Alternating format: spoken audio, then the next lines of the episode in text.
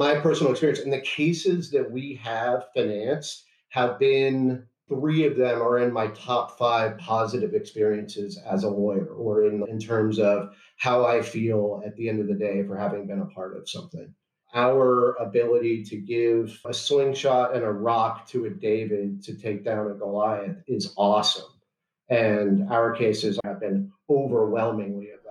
Welcome to How I Lawyer, a podcast where I talk to attorneys from throughout the profession about what they do, why they do it, and how they do it well. I'm your host, Jonah Perlin, a law professor in Washington, D.C. Now let's get started.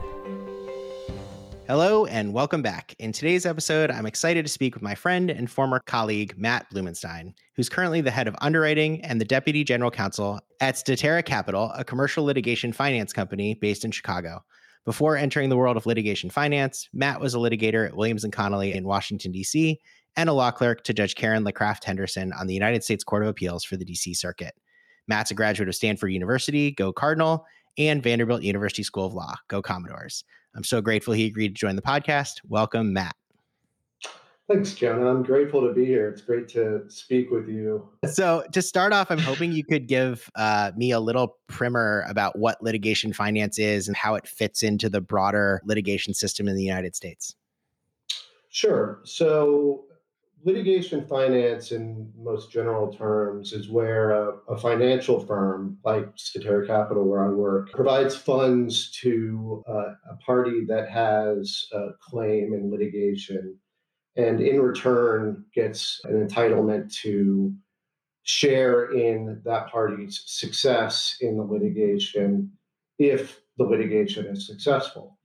So, to give you an example that's um, very basic and yet completely accurate and describes much of what we see. Imagine there's a small company that contracts with a big company. The small company is going to help the big company with a project. The small company does what it's supposed to do. The project is successful. The small company sends an invoice to the big company saying, Here's what you owe me under the contract. The big company looks at the invoice and decides, it doesn't really feel like paying or it doesn't feel like paying the amount that it owes. And so it conjures arguments as to why it doesn't have to pay. So the small company then has a solid breach of contract claim. The hmm. problem is, as you know, litigation is expensive. And the big company is going to have great lawyers. Almost all com- big companies do. And those great lawyers are going to figure out creative ways to argue and to argue that the, the money isn't owed and to make the litigation as uh, expensive and extensive as possible in all likelihood. So the small company wants to bring a claim, but it may not have a million dollars or two million dollars sitting around to pay great lawyers to do battle with the big company's great lawyers, or it may have better things to do with its money or things it would rather do with its money, build its business. So that's where we come in, and that's where litigation finance comes in. We provide the funds in that example for the small company to pay its lawyers and other litigation expenses. And in return, we share if the little company is successful in its uh, claim against the big company, we get a part of the proceeds. And if the small company is not successful, we get nothing. If you only get paid when it's when the little company is successful, I would imagine it takes a lot of work to decide which cases you're willing to take on. So, can you talk a little bit about that process? Yeah, that's my job. And that's underwriting in this context. It's evaluating inquiries. We get inquiries from commercial entities or their lawyers, and they tell us about the case or send us the public pleadings or what have you. And we dive in, I dive in and try to determine whether it's a good fit for us. It's uh, after 10 years of practicing as a general, predominantly civil litigator, my job now is to assess the prospects of litigation for the purposes of determining whether the cases make sense for funding. Yeah, I am curious about how you get cases. So you indicated that part of it is people come to you, either clients or lawyers. Are you also going out and doing sales work to find a particular type of case, doing some sort of version of legal arbitrage to find the place where your money can make the most bang for its buck? My firm doesn't do a ton of that in the sense that I think you're describing. There are uh, players in this field who do a sort of mass solicitation model. In fact, I saw a comment in your Twitter feed when you posted this this podcast was coming up and said, "Do you have any question for somebody who works at litigation finance?" And and somebody said, "How do I get them to stop spamming me about my case that that is that doesn't even have damages involved?" So there are uh, players out there that some of them more smartly than others try to leverage sort of big data and mm-hmm. proactively contact lawyers. I mean, I think they basically scrape Pacer and send emails to lawyers saying basically, do you need financing for your case? Pacer being the public sort of federal public docket online system and where you could find every case if you're willing to pay for it. But yeah. Right. So we don't do that. What we do is develop and, and nurture relationships with great lawyers and great companies and colleagues of ours or of mine who have gone on to go in house and lawyers across the country who have practices that are good fits for what we do. So we do pay a lot of attention to building those relationships, but we don't go out and solicit individual cases en masse. Yeah, so I was going to ask about that also. I know that some litigation finance firms focus on individual cases and others focus on either a whole firm's worth of cases, a whole business's worth of cases, some other sort of book of cases to spread the risk out. Can you talk about what options are out there and also what your company does in particular? Yeah, there's two types of funding deals, I guess. One is single case investments, and another is portfolio investments. And if you stay abreast of the sort of trade press in our industry, there's more and more activity around and competition for portfolios. I think is interesting, and it's actually very relevant to our particular company. The reason for that is that the sort of first generation of litigation finance firms in the US, which really came to came into being, you know, within the last 10 or 20 years, grew very quickly and haven't necessarily scaled up enormously. So they have lots and lots of capital under management, asset under management, investors' money, and their business is to deploy that capital in litigation finance. And they have broadly determined that the best way to do that, and quite understandably, and you see this in other areas of fin- finance as well, is to try to make big investments instead of making lots of little investments because. Mm-hmm. As you indicated earlier, picking which cases to back requires great care. The calculation of many of these companies seems to be these litigation finance firms seems to be do uh, fewer deals that are very large. And a great way to do that is through a portfolio and what that means is you go to a great law firm that does a significant amount of plaintiff side work, oftentimes for partial or full contingency, and you fund that firm's whole basket or portfolio mm-hmm. of cases. And the firm uses those funds to do its work and your return as the funder comes from the, the whole basket. So it's a it's an example of you know what's referred to as cross collateralization, right? You know, even if some of the cases in the portfolio and being utterly unsuccessful, if some of them are successful, then that's you know potentially a success writ large for the litigation finance firm. So that's what a portfolio is.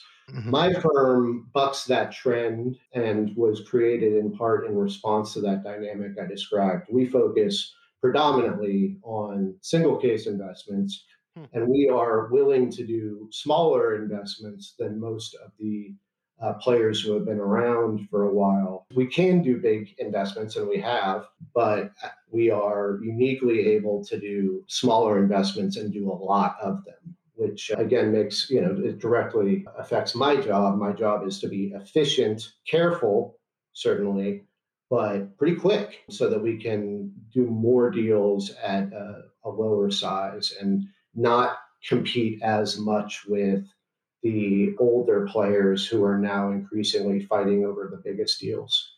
Right. Well, it sounds almost like by doing more small deals, you're taking kind of a portfolio approach, but you pick the portfolio individually as opposed to the portfolio being determined by a single law firm or a single uh, business. Does that sound right? That's true.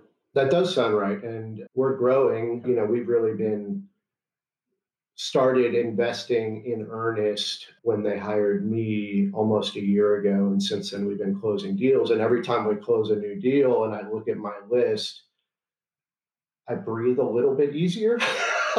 right, right. We're diverse. I mean, we're diversified, and it mm-hmm. a portfolio. In this model, and you know, the bigger player, Burford is the most famous player in this space, and they're a public company, so they mm-hmm. actually have a lot of data out. And it's no secret that in this business, you don't actually have to bat a hundred, you know, a thousand, as long as you have, you know, a portfolio of cases. I have two follow ups to that. The first one is you talk about a small case versus a big case. For people who have never experienced sort of litigation at all, what is it? What kind of scope and size, order of magnitude is a big case, and what order of magnitude when you say a small case? So, as I indicated, the larger players effectively or literally have floors these days where they won't consider requests below a certain amount. And mm-hmm. we actually get a lot of our inquiries by basically collaborative referrals from those firms because mm. they want to be helpful and professional with people who approach them, but they just categorically can't consider small cases. So the floor, depending on the firm, is typically, to my understanding these days, is three, four, or five million dollars in legal fees. I shouldn't say legal fees so much as, I mean, to be more precise in this area, the request uh, for funding. So sometimes we don't fund 100% of the legal fees. So right. it's a little bit more complex than I, than I indicated, but as a, you know, rough back of the envelope. That yeah. Mm-hmm. yeah.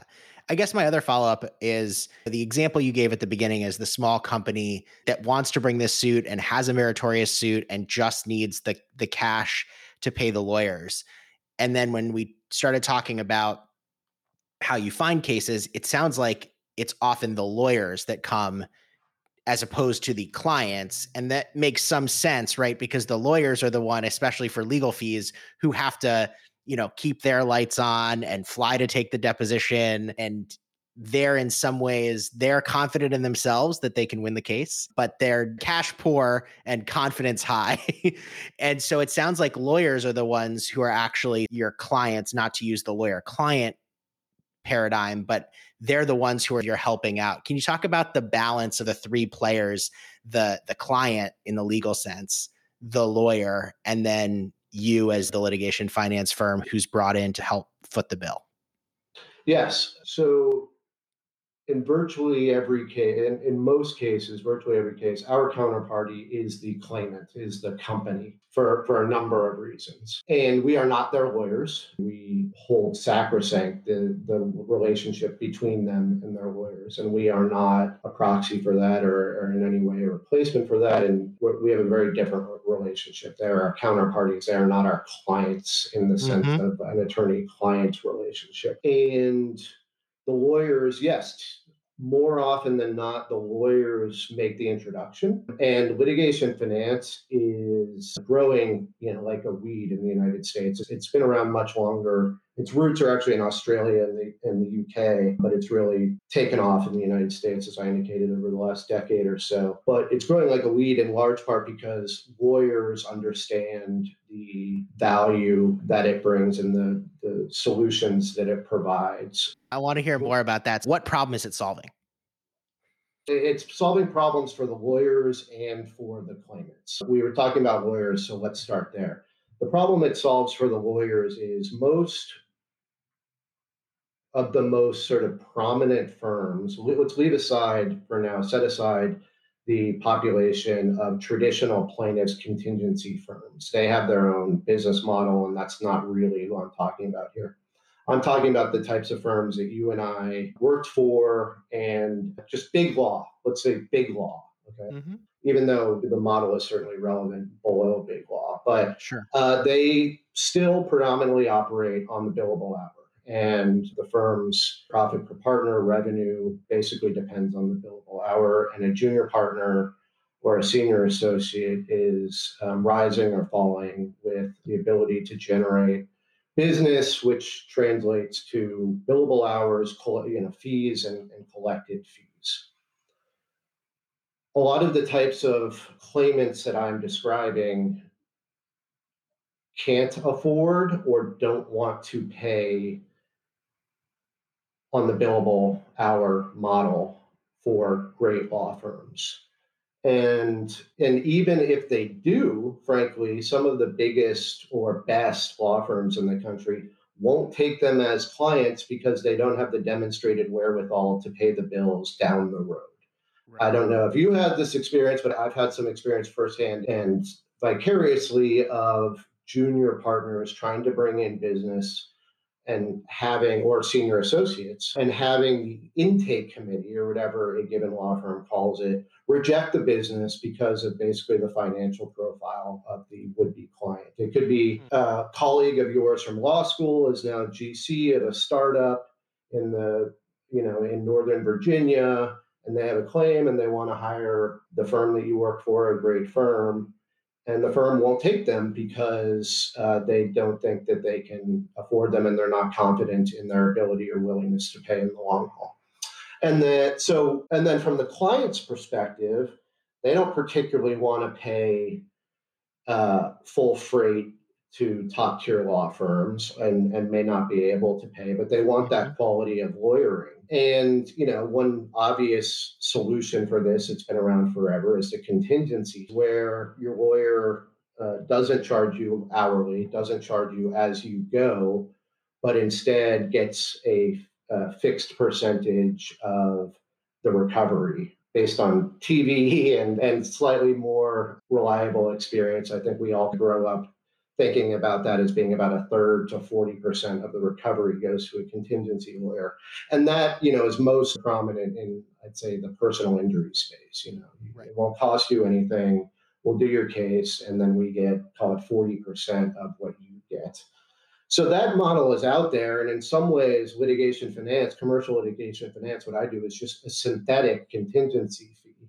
But the reason that a synthetic contingency fee is necessary is because the most of the sort of top tier law firms that claimants would want to do would want to have on their cases don't do contingency fees as i said they're set up on the billable hour the, the legal industry is evolving and firms are uh, increasingly willing to consider investing in themselves betting on themselves but it's still very they're very wary of it. It's just set up such that partners are paid uh, you know quarterly or annually based on receipts from that mm-hmm. period. There's not a, a long time horizon for returns for them as the, the system is set up now and it would get complicated right? If you have a big law firm that has a litigation practice and a transactional practice and the litigators want to do things on contingency and want their pay to be based on the recovery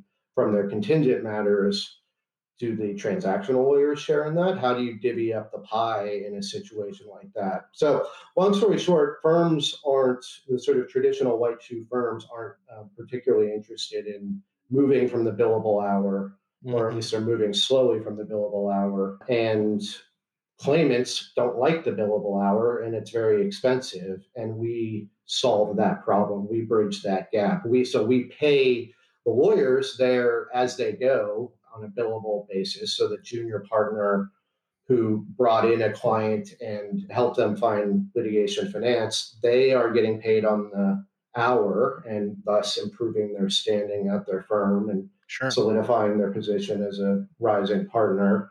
And the claimant isn't paying the billable hours. We are and at the end of the day the claimant and we share in the in the recovery. And as typically by the way that usually in, in most cases we and every other litigation finance firm insists that the law firm does participate have some skin in the game. And what that looks like is they'll provide a discount on their billable rate. So mm-hmm. instead of charging their rack rate 100% of their you know notionally standard rates. They right. will discount that by some amount And that discount is treated as an investment in the case. We pay the discounted rates as the case progresses. And upon recovery, the recovery is split up between the claimant who gets the lion's share. That's very important to us and should be very important to the lawyers. We get our return, and the lawyers get typically more than 100%, more than their rack rate. So they take a discount on the front end as skin in the game. And then if they succeed, they end up getting more than their rack rate, which again, for a junior partner is beautiful. They're getting collections as they go, they're putting up billable hours on their ledger. And at the end of the day, their you know realization rate or whatever the firm calls it, utilization rate or whatever, is actually higher than their peers because of the sort of success premium. Yeah, I mean, look, at a high level, and I'm I'm not particularly familiar with this business, which is why I'm so glad you were willing to come on. And I don't want to romanticize it either, right? But it does. Everybody ends up getting less than potentially, although maybe more if you're truly successful. But everybody's taking the potential that they're going to get a little bit less than they would have if your company doesn't come in but it solves a lot of inefficiency. The legal profession has been talking about trying to find ways to solve these inefficiencies for far longer than the last 10 or 20 years. And you're providing an external answer to solve the ineff- some of the inefficiencies of the billable hour, of the fact that we don't have fee shifting, that we don't have winner take all structures like they do in the UK. And that sounds that sounds pretty good. I am curious about the negatives. And I know that there are some folks that have concerns about the increase in litigation finance. One of those concerns that you hinted at is this question of professional responsibility and ethics, right? Lawyers are uh, trained, it is our core value that we provide our clients service and we serve our clients and their interest. Adding this third party in and a third party with investment money and skin in the game, I think makes some particularly lawyers a little bit skittish. I'd love to hear more about how you think about those ethical issues and sort of brass tacks how you protect the clients in that system. Sure. Thank you for bringing that up. It's an incredibly important topic and one that we like to focus on as much as possible. And I like to focus on as much as possible. Two things to put on the table right away, two just guiding lights, foundational principles, cornerstones of what we do. First, we do not control the litigation in any way, shape, or form, which makes my job particularly fraught and interesting. The only control we have is is in the underwriting, is in the structuring of the deal, is in the mm-hmm. modeling of incentives and outcomes. Once we do a deal and provide funding, we are passive observers. We are along for the ride. We are in the back seat, if that. We are in the yeah. That that even gives us too much credit. We're passive observers. We don't control the litigation. We don't tell our counterparties what to do. We don't tell them where to settle. We don't tell them any anything, and we can't. Relatedly, and you know, just as importantly, we do not interfere with the attorney client relationship. The decisions about what to do in litigation are to be made by the client with the loyal and zealous or diligent representation of counsel. I remember when I came in, zealous was part of the rules. There are five of us at Statera Capital, and four are former litigators, and the fifth is a former CFO. And we all spent, you know, a decade or more each in one case 40 years, in one case about 20 years, in my case over 10 years, representing clients. And we hold that relationship, the attorney client relationship, to be sacrosanct. So those are two very important principles. Now, mm-hmm. somebody may say, doesn't just the fact that you're providing funding provide some sort of or impose some sort mm-hmm. of tacit control? And the answer is no. As I say, we don't have control over the litigation. All of our control comes from modeling on the front end. And it's not control, our protection. Our protection comes not from controlling the litigation and telling the counterparty what to do and telling the lawyer what to do, which we can't do and we wouldn't do. It comes from modeling out the different ways that this case could go, the different results that could happen, and how we do and how more importantly, the counterparty and the lawyer do under every reasonably foreseeable circumstance. And when you say you don't participate, are you at least able to check in to see status? I imagine you do something at least to just keep abreast of the situation. But even that, I think, might cause some people concern.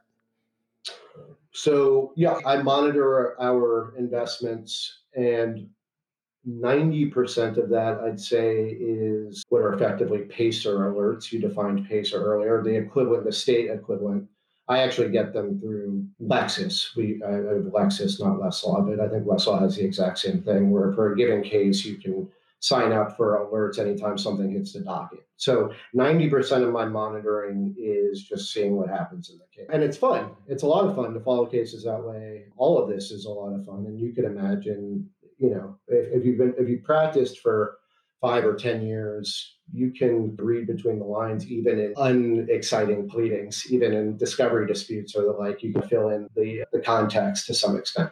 But yes, I also check in with and we do uh, have a you know contractual right to updates but that's what they are. They're updates. They are mm-hmm. not instructions. And they don't interfere with the attorney client privilege. You, will probably find this interesting and i'm sure some listeners who are any anyone who's still listening would be curious to know about privilege and work protection. And the, the short answer is that the attorney uh, work product protection has been overwhelmingly held to apply to work product that's shared with litigation finance firms but mm-hmm. perhaps more precisely, work product protection is not destroyed by being shared with litigation finance firms. So a firm can provide us on the front end uh, work product without um, any uh, real risk of it being discoverable to the other side, provided that they follow best practices. Privilege, not so. If we do not and would not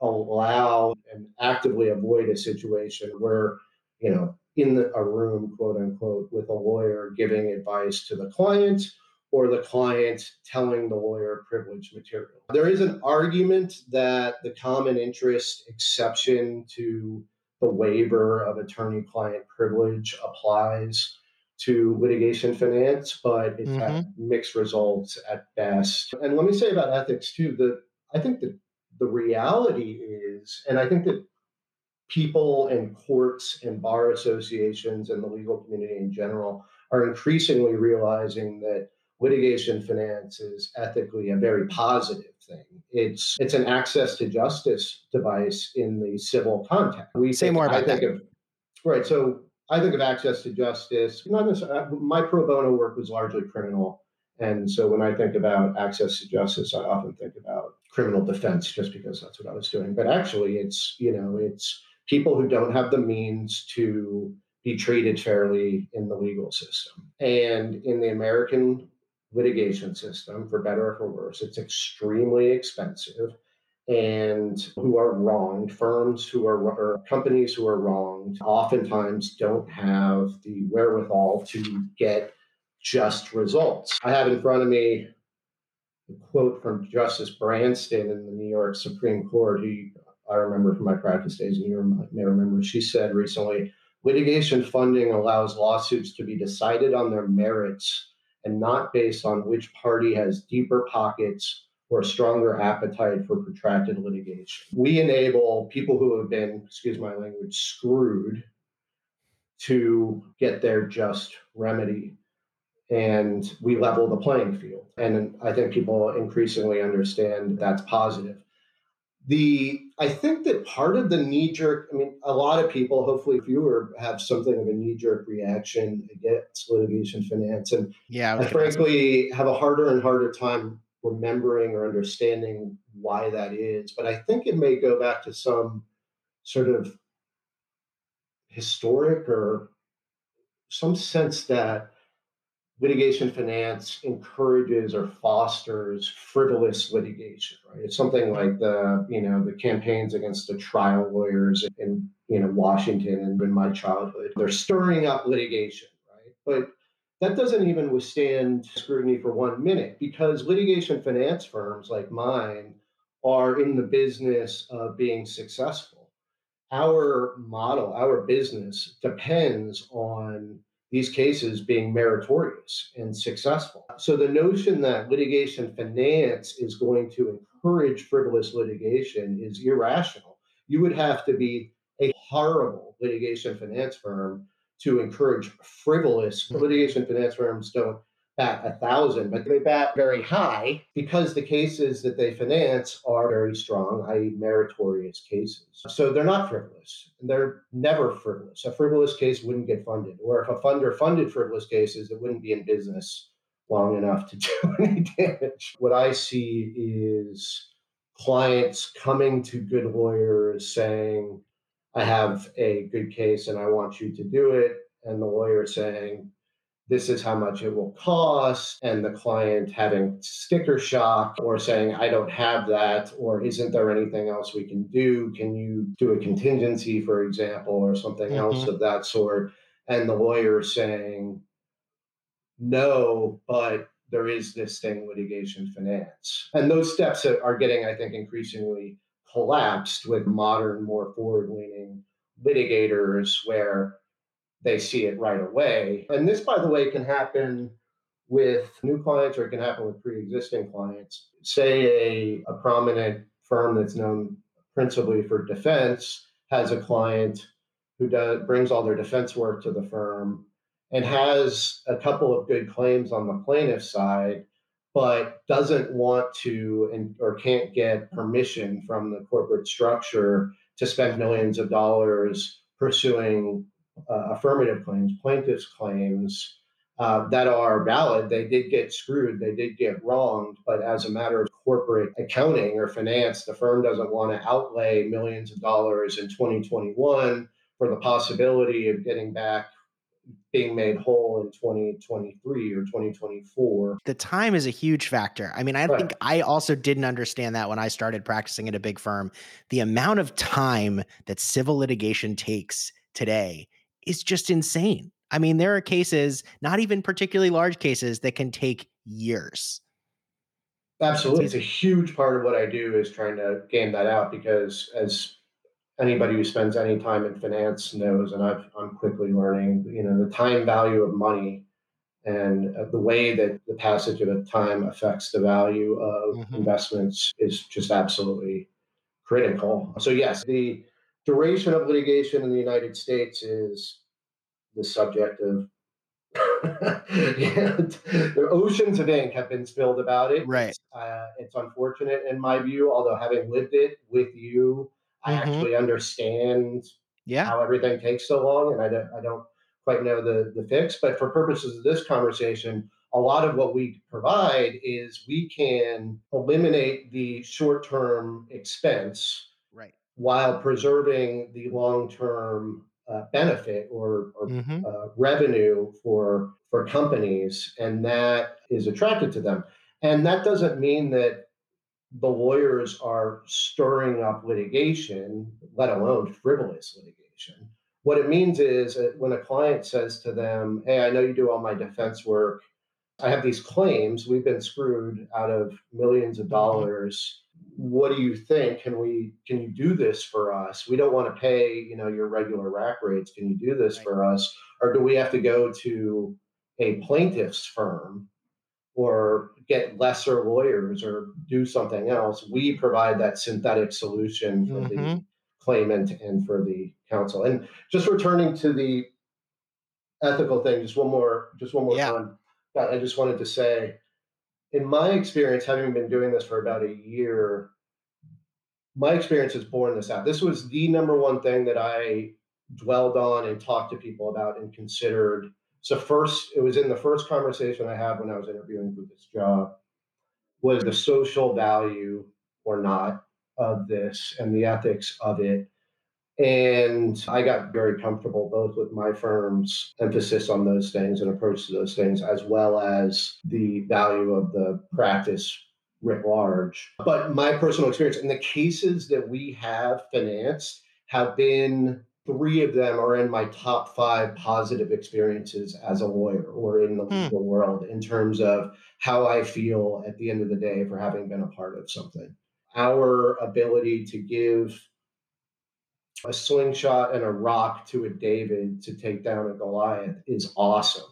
And our cases so far, since I've been there, have been overwhelmingly of that character. That brings me to my next question, which is about your path to litigation finance. And I guess I'm curious. I know when you were looking for your next step, you had lots of options and you chose litigation finance. And I guess I'm curious what drew you to it, either to your firm specifically or to the industry writ large? And what do you think you'd recommend to others who are on that same path that are either positives or negatives for doing what you do? I started a job search for the first time after 10 years of practicing in private practice. And I hadn't been active in considering other jobs or really getting a, a, concrete sense of what's out there before that. So I learned the landscape and the territory. And I quickly identified four buckets, uh, four types of jobs that a senior associate or even, I suppose, a mid level or junior associate from a big law firm could take. One, go to another law firm. Usually, I think from big law people, if they go to another law firm, it's typically either more of a boutique firm or in a different geographical location or both. Mm-hmm. Two, go in house. Three, go to the government, oftentimes with an eye towards bouncing back into private practice after gaining some valuable and specialized experience. And four, other. And one of my uh, most treasured mentors at Williams and Connolly actually early on encouraged me to think hard about other. A guy who actually, one of the very few people Williams and Connolly does transactional work. He's a lawyer, but he does deals for individuals and, and clients. And, you know, as I was thinking about other, and other, by the way, to a big law associate is basically invisible or at least usually not sought out or searched out. I think that as a population, my experience is big law associates are risk averse. They are people who are used to following the rules and doing the next indicated thing. Mm-hmm. Lawyering is, in the words of uh, Daniel Day Lewis in the Lincoln movie, a sturdy profession. I don't think it attracts a lot of people who are thinking creatively or disruptively or entrepreneurially about their careers. And so there's not a lot of other going on in terms of people leaving big law, in my experience, or perhaps law, law firms in general. One thing that I wrote down on my little list when I was thinking about this was, you know, litigation finance question mark. I had been reading about litigation finance for a long time. It pops up on Law 360. You know, once upon a time it would pop up from time to time or in a CLE or something. I think that's interesting. These days it's on there multiple times a week as mm-hmm. it continues to take a, a, bigger place in the legal world. But I didn't know an entry point. I didn't know anybody who did it. And then through serendipity, Jonah, you know, I was out networking. I was on the one yard line with a few different opportunities across the other three buckets that I described, all of which had arisen from me talking to my network, talking to my former colleagues, friends, whatever, I, I, was convinced that the world is mostly about getting in the door, getting your resume out of the stack. And I was convinced that the way that you do that is basically through networks. For some people, that's a, unfortunately, that's a product of privilege and family. And for other people, that's a product of them having proactively developed networks over the course of their lives. But I was convinced that that's how most stuff happens in the world of what uh, professional movement. And then I saw a posting on goinhouse, goinhouse.com that said head of underwriting for a litigation finance firm in Chicago. And I read the job description and I was like, mm-hmm. I think that's me. Uh, and I'm from Chicago, and I'm barred in Illinois. And I'd always thought, and my wife and I had always said that the most likely place for us to move from DC would be Chicago. And the rest is history. And so that's how, in my particular case, I got there. Now, let me, if you don't mind, deconstruct that or, or play armchair, or, you know, Monday morning quarterback to myself. I am so glad. As, so I was, I spent a period sit, sitting in my house. This was early pandemic debating between going to an awesome firm that I was on the one yard line with or doing this thing. And that was a really interesting time for me. And obviously, it entailed a lot of conversations with my wife and friends and, and mentors and colleagues. Sure. On the one hand, I could go into another firm and try to build a practice and f- further build a practice and establish myself as a, a prominent and successful partner at a law firm in Washington, D.C. Or I could take a swing, you know, I could do something different. Mm-hmm. I could bet on myself and a effectively a startup. Statera was about a year old when I joined, and that year had been spent mostly raising capital and establishing the corporate formalities. And they hired me when they were ready to really get get moving in terms of de- deploying and investing the capital. So it's effectively a startup. We have a cool office mm-hmm. in the mm-hmm. West Loop of Chicago that's in an old drum factory. I'm sure it has uh, lots of exposed brick. It has ex- lots of exposed brick.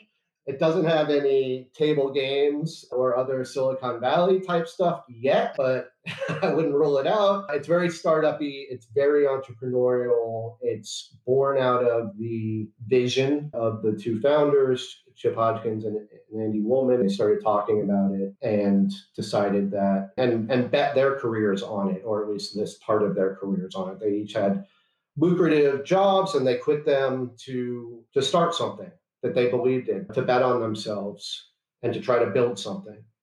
And they asked me to be the first hire. And I immediately clicked with them and I immediately clicked with their vision. And I loved the idea of trying something, of doing something, of taking a swing, betting on something different and new, and betting on myself and not knowing where it's going to go. To me, that is a rare and opportunity for somebody who is a big law associate. And I'm incredibly grateful for it. And by all indications, we're doing great. And I'm confident that we'll succeed. But even if we didn't, and I have every reason to think that we will, I'd still be grateful to have done it, specifically to have, to have tried something, to have broken out of the bubble of sort of big law. So that was my thought process and my experience. And, I, and I'm so grateful and excited about it. I mean, I, I just think that the opportunities for a big law associate to do something, to get in on the ground floor of something. Mm-hmm. I mean, I respect people hanging their shingle. That's very similar situation, it just in a different realm. But mm-hmm. to, to get in on the ground floor of something new and exciting and to try to build something by using your experience as a litigator, that's rare. First of all, I just love your story about building networks. I mean, I can't tell you the amount of time I spend with students in my office, and all they want to talk about is how do I network? How do I build my network? And it's an important question because I I think building your network is a, you're absolutely right. Networks often come from it or start from a place of privilege. Networks can also be built through hustle and relationships and being a good person and not buying into this zero sum game competitiveness that starts in law school or starts before law school. You know your classmates are often the people you're friends with are going to be the people who either are giving business or getting business. But what i love about your story is you did all of that. You did everything you were supposed to and then it was basically functionally a cold application that changed your life. And I don't want to opine too much about it, but it's one of those things that I don't want anybody listening to take from it, you know, Matt got lucky, right? Matt had one night that changed his life. You had a 10 year career, right? It took 10 years for that one night to, to click, to land. And that's what's so amazing to me is you didn't know as you were building these skills that this is what you were going to do. But those skills, you couldn't do your current job without them. And so it's a good reminder, I think, to all of us that just building skills and being good at whatever it is you're doing in the moment can help you, even if you end up not doing it later on. Absolutely. On the networking point, I think that my view is the privilege recedes substantially as you get older. The people that I know with powerful networks, it's not because of their parents or where they grew up, it's because of the way they treated people in law school and the way they treated people in law practice and the way that and you know that they've made an effort to uh, go out to dinner when they were traveling for a case, even though they were tired and had to write up a memo for whatever the deposition was, or made time to go out for a cup of coffee despite having to bill, you know, 16 hours that day. Most of the people I know at the most successful legal networks, it's not a function It's a, it's very much something that they built. And the network that I leverage, it's been really fun. As you can imagine, in my current job, I'm interacting with a much broader world and that broad that broad world is full of people that i met along the way and i didn't quite realize it until i re-entered the broader world it's been really fun discovering my network in this new role and and it was in the job search as well it was um, it was very gratifying to realize how many valuable relationships i had made along the way and while oftentimes i was too busy or tired to realize it or maybe pay as much attention to it as i as i would have liked to Mm-hmm. Where's litigation finance going? Where are you? Where do you think there's going to be need for lawyers, and and how should they get themselves ready for it? There already is an increasing need for associates at these litigation finance firms. Now, I'm not going to. I can't attest to what the experience is like at some of the larger firms. If it, sure. you know how much it resembles working in a law firm, for example as opposed to what I'm doing, which is, as I say, very entrepreneurial, and startup in, in sort of spirit. But those jobs are already out there, and I think they're only proliferating. People who have the experience that that I had and that you had, and even less, you know, um, just a few or five years of experience litigating, you can get a job at a litigation finance firm evaluating cases. Those jobs are out there, and they're going to be out there more and more. I also think that they're getting more and more competitive. When I left I don't think I knew anybody who worked in that space. Since I've left, I've fielded requests from inquiries from several people who are thinking about about how to get into it. And just like anything else, as it gets more competitive, I think it's going to be more and more highly credentialed people. All right, last two questions. The first one is one of the things that strikes me about your current role that you need to be really good at is getting up to speed quickly. I mean, just the thought of having to assess risk in advance on very limited information in an area of law that you don't know, potentially with lawyers you don't know, with opposing counsel you don't know. Talk a little bit about, and not in platitudes. I want to hear it like, how do you deal with something brand new and make an assessment? I open a single word document. I'm less, I'm less reliant on notepads than I was in practice. I open a Word document and title it with the name of the deal. And I keep my notes about that deal on that document on an ongoing basis. My favorite approach when it's possible, sometimes we have cases that haven't been filed yet, but mm-hmm. oftentimes they have and they have some history behind them. So, what I is most comfortable is I print out every material pleading in the non law school sense, document that has been filed on the docket that's not just totally ministerial and I start reading them and I take notes, spot issues to spot, questions to ask, strengths and weaknesses, things I like, things I don't like. Uh, so I'll make my way through the pleadings, and all of this is iterative, by the way. Part of the way I see about a case a day, we see about a case a day. So you have to be efficient. And a lot of cases don't even make it, frankly, to me looking at the pleadings because something about them is just facially disqualifying. But if they make it so everything's iterative and I do mm-hmm. deeper and deeper dives on as cases look more and more show more and more potential. But I'll read pleadings. Occasionally, lawyers who are very sophisticated in litigation finance and or advisors or brokers in this space will sometimes prepare memos for funders where they lay out the case, lay out the fact pattern. The good ones will, mm-hmm. you know, identify the weaknesses and counter arguments and provide some information. So those are obviously a great head start. And if those are done well by serious people, they can make my job much, much easier. But I read pleadings, read whatever is public or work product under an NDA. I'll read those types of materials. And I have typically one to three calls with some combination of the people in the case, whether it's the counterparty, the lawyer, or both, and ask them the tough questions. Ask them about the issues that I've spotted. Sometimes those remind me of having taken depositions.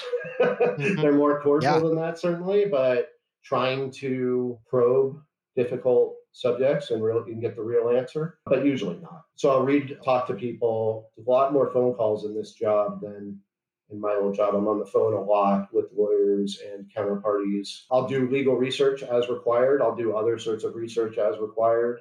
And a big part of my job, fortunately, because I love this, is, is collaborative. As I said, there are five of us, and we make virtually every decision collaboratively. We're in the office. We're like a work pod in the pandemic. We have a round table, and so I will tell them about a case, or we've all, you know, they've read a little bit, I've read a lot, and we'll talk about the case and I'll identify pros and cons, identify the results of my legal research or factual research, my impressions of the uh, answers that we've received from our conversations with the counterparty, my impression of the documents, and we just keep taking one step forward on an iterative basis. And by the time that we've closed the deal, which we try to do in under a month from the intake to the end, hopefully know the cases almost as well as the lawyers, although we'll never know them as well as the lawyers because mm-hmm. of the, as I indicated before, the sanctity and special status of the, of the uh, attorney-client sure. privilege.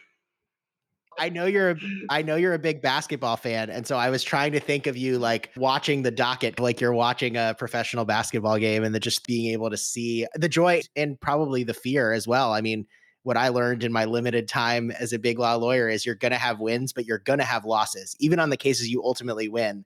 And so I would think it's probably pretty hard to see those and be like, I can't do anything about it. I just have to watch, but I have to have faith that even if we, even if it's 85 to 80, we're going to win 85 to 80, and that's okay. I don't know.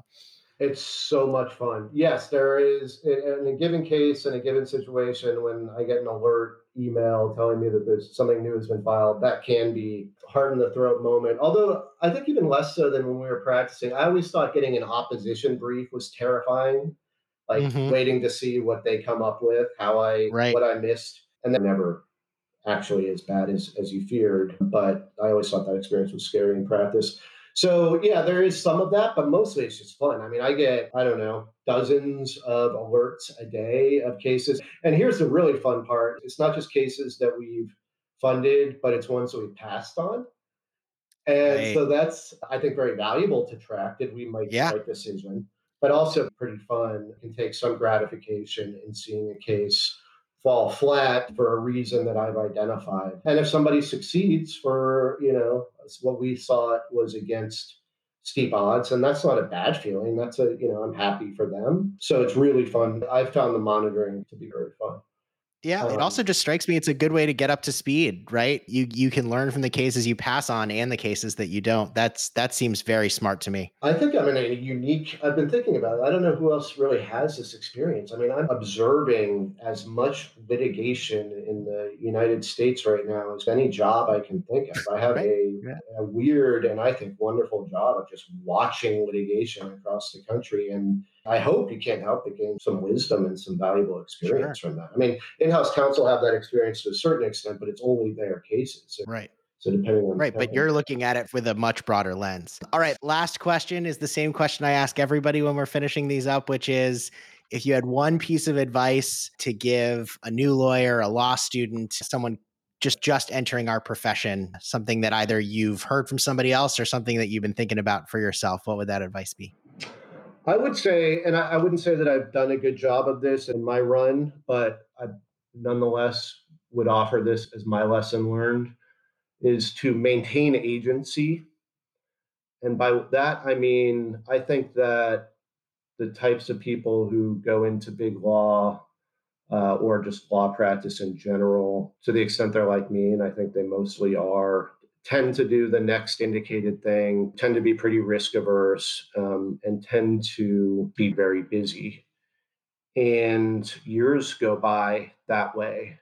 And it's something of a conveyor belt. Starts with OCI, then clerkships, then you try to catch on with the best firm you can, then you're an associate and you're trying to get a good review, and so on and so on. And I know this from from speaking to people across different firms who are at the end of their career. And they, when I made my move, they said, geez, I've often wondered what my life would have been if I had, you know, done something else. Because I think that you can just stay on the conveyor belt. Mm-hmm. And there's a reason for the conveyor belt leads to, if you make partner at a big law firm, it leads to millions of dollars and incredible job security. But I would encourage people to maintain agency. And what I mean by that, particularly, is take stock of the experience you're getting, right? Check in from time to time and think about whether you're actually having the experience that you want and that you deserve.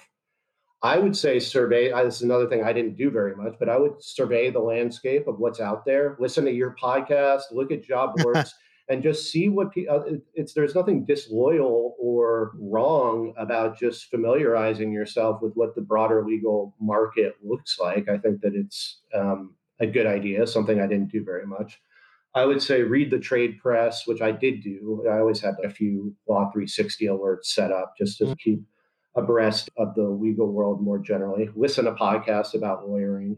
Network. So when you're on the road, I, one of the most prominent lawyers at Williams and Connolly's piece of advice or, or life lesson was every business trip make have a an appointment to have dinner or lunch with somebody. Doesn't matter how busy you are with work. If you're in San Francisco, find your old law school classmate and have dinner. So and that'll help you keep abreast of mm-hmm. the world outside of your bubble and beyond the blinders of, of working a really difficult big law job and then decide think about whether you want to take a strategic leap take a risk take a swing do something different. That could be join an administration join a campaign. That could be hang a shingle. I know people have done all of these things. These are examples of things that i've seen people do out of mid and senior associate ranks. You know do something take a risk bet on yourself do something different i'm not saying you should do that i think that for a lot of people being a partner at a big law firm is potentially the optimal outcome but i'm saying consider it. Get an active choice yes. as opposed to a default choice. Exactly. I did that belatedly, and it's so far my favorite decision I've made uh, in my professional life. So, yeah, I would say I maintain that. agency and don't just don't just keep your head down on the conveyor belt. Again, that was Matt Blumenstein, head of underwriting and deputy GC at Statera Capital in Chicago. I want to thank Matt for his helpful introduction to litigation finance and his wise words about the importance of betting on yourself and taking a swing. As always, if you've enjoyed the episode, I hope you'll consider subscribing. And if you have comments or ideas, I can always be reached at howilawyer at gmail.com or at Jonah Perlin on Twitter. Thanks to Matt. Thanks for listening, and have a great week.